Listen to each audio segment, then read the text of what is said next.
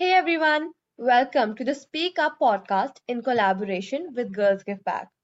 We're an organization working internationally to connect young women and guarantee a voice for girls.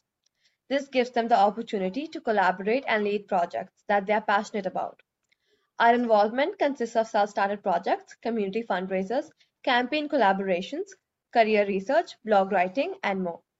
I'm your host, Sachi Sood, and today we, have our guest speaker, Saanvi Chaudhury. To start off, Saanvi, what do you think about social stigmas? Thank you, Sachi. I think that social stigmas limit us and that people believe that if we do one thing wrong, then it marks us forever. These social stigmas and the ways people react to them can affect our self esteem, our beliefs, our self confidence, and expose people's social identities. Social stigmas can affect a certain person's behavior, so they become afraid or afraid of people's judgments, they make us different versions of ourselves, and they make us afraid of facing society because of how people will perceive us. Overall, all social stigmas do is make us feel different from others, and they can make us afraid about what people think of us and their opinions toward us, and that they also limit us from our full potential and what we can achieve. Oh, that's so true. I personally believe that social stigma should be a thing of the past, not something that is continued to this day. According to me, all stigmas do is limit us, especially gender stigmas and the restrictions they cause on society. How do you think stigmas limit us, especially women? I believe that stigmas limit us, and especially women, because they make the women feel less than the males they surround themselves with in the world. Most women never become equal to the power that men have, whether it is at work or at home. They don't have the same power or resources that they have like the pay wage gap between men and women. This can affect them mentally as well, because then that can lower their self esteem and confidence and affect the way that they work and live, making them believe that they are less, leaving them unable to even challenge or do anything about the cause in the first place. Stigmas also limit the options that women have and what they can become in the future or career wise. People believe that women shouldn't have to even work and that men should be the ones with jobs, so that for that for that leaves the women with fewer choices for their careers and can be left in an environment where they are never truly respected or given authority no matter how hard they work. I completely agree with you there. Seeing how these stigmas limit us so much, what are some of the things that you believe we should do about them? What we can do about the stigmas is firstly stopping judgmental thoughts and opinions from being revealed to the world and affecting people's mental health and their opinions about themselves. Having men support and help in stigmas affecting women could really increase the message of how women's rights do matter and how they play an important role in society. Another solution would be to encourage people for what they are instead of discriminating against them for it. People also need to understand the importance of the effects of stigmas on others and the toxic environment they create when people become judgmental. That is so true, Saanvi. To me, some stigmas stand out more than others. I personally hate the stigma about working moms and how they're ignorant to their families and prioritize work. I mean, it's 2022. Why are we still stuck in the same old pragmatic way of thinking? Why can't women have it all? I, a balance can be achieved. It's up to us to manage it. But the stigma blocks us from achieving this. What is one stigma that you think limits women from achieving their full potential? I completely agree with you, Sachi. And one stigma that I do believe limits women from achieving their full potential is the one where many men feel threatened by their female partner's success. This limits women because the men feel entitled to be the ones who work and earn the most money. Otherwise, they feel like their image might be threatened and they are afraid to receive the judgment based on that. This then allows them to sabotage the woman, usually in a mental manner, to coddle to their egos and maintain the higher power. This limits the women in their line of work and their successes because of the impacts on their married life. This can then initiate a challenge between the women and the men and impacts them both in different ways. This is also a very valid reason for the wage gap between men and women. That is so true and so evident in society as well. It is always expected that a man should earn more than a woman. This is a stigma that impacts the economies throughout the world and is one of the key reasons for the gender wage pay gap. Have you ever seen such an incidence of the stigma? I actually have witnessed an incident of the stigma. It was when a woman and a man, both in the same line of work and both being married to each other, were actually competing for a promotion in their job. They both worked very hard on their presentations that they were going to present to the head of the company that they worked in. The head of the company that both the male and female worked in decided that the woman's presentation was better, therefore, he gave her the promotion. Since they were married, this affected the overall vibe of the household and their relationship. The man felt entitled to the promotion because of his gender, and he thought that losing it to his wife was an embarrassment to him and it would affect the way people, his male associates and co-workers especially, would perceive him. If the woman had lost, then it wouldn't have affected their relationship at all or the work environment at their job, since the men are supposed to earn promotions and raise mm, raises more than the woman. But since the man lost, it makes everyone believe that he is lesser because of the loss. I can generally observe this in society a lot with women being expected to marry men who earn more than them. If a woman is more successful, there are rumors about the male partner being threatened. This could often be true, and for that, the views of men need to be changed. We see women making only 82 cents for every dollar a man makes in the US, which shows that there's still a significant pay wage gap. Only 3.2% of women earn more than their partners, showing us that the stigma has a significant impact in real life as well.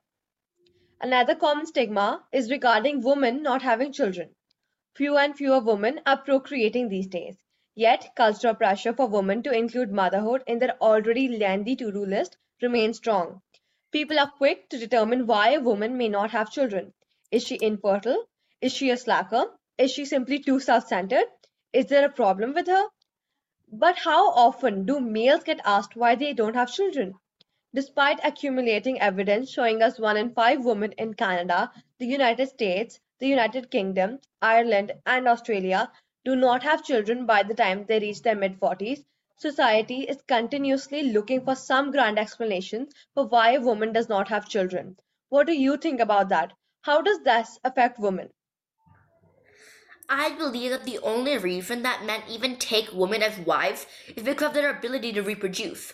This is why they are expected to bear children and have so much pressure on them. They believe that a wife's only duty is to bear children.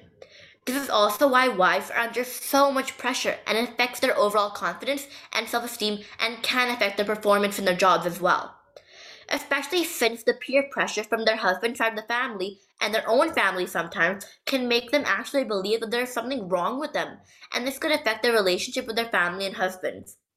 This pressure could overall limit the wife and make them feel like they're supposed to have children and, and can make them fully focused on this endeavor, turning their attention from their line of work fully to this cause.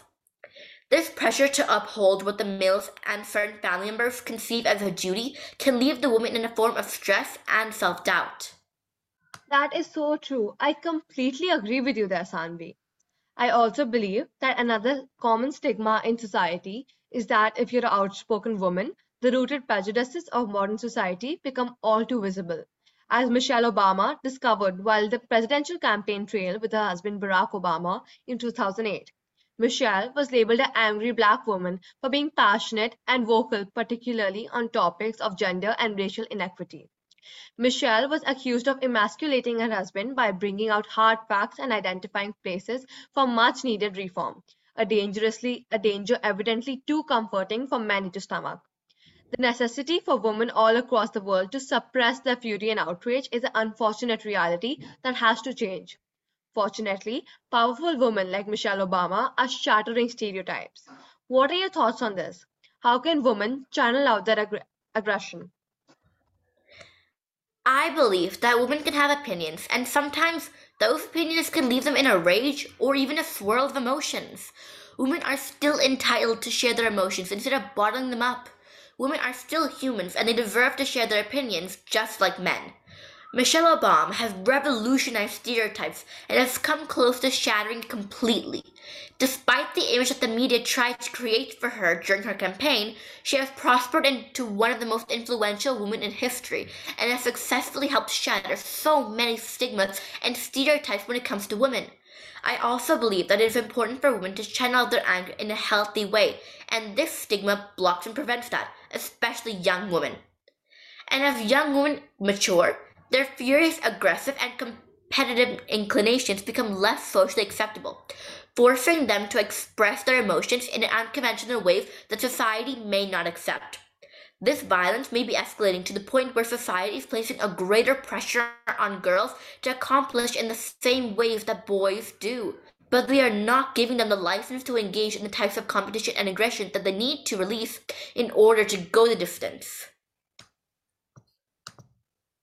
I completely agree with you there. It is important and an utmost matter that we teach girls how to express their angers in a healthy way and not in an under the table way. Another point that I would like to raise is that since you've traveled and lived in multiple countries across the globe, do you think that the stigma is more prominent in one country or spread out all across? Are there any specific stigmas that you face in a certain country? I believe that stigmas are not designated to one country and they are revealed in one way or another, no matter where you are. Although certain types of stigmas can be associated with a specific country or region, depending on the beliefs of that country or the way that it is governed. One example would be my would be my time in the United Arab Emirates. Women are actually treated very well there. They are allowed to work, vote, drive, and actually earn an equal pay wage to those of men. Though when the holidays do come up, for example during Ramadan, women are expected to uphold the duties of their household, like how they are expected to dress, they are supposed to dress modestly and in a conservative manner. Overall, the stigma in the UAE is not the same as in other countries, but there is still a stigma, and I believe that there will be no matter where you are or where you live. Thank you so much for sharing all of your different thoughts today in this podcast. Thank you so much for being here. I really loved hearing your opinions, and I personally loved this discussion that we had today. It is one of utmost importance. You can look forward to future episodes about social stigmas, common stereotypes, current events related to women empowerment, and personal experiences. In the meanwhile, make sure to check out the Instagram page and handle at the handle Girls Give Back underscore India and check out Girls Give Back Global website, both linked in the bio of this episode. Goodbye and see you again soon. Thank you.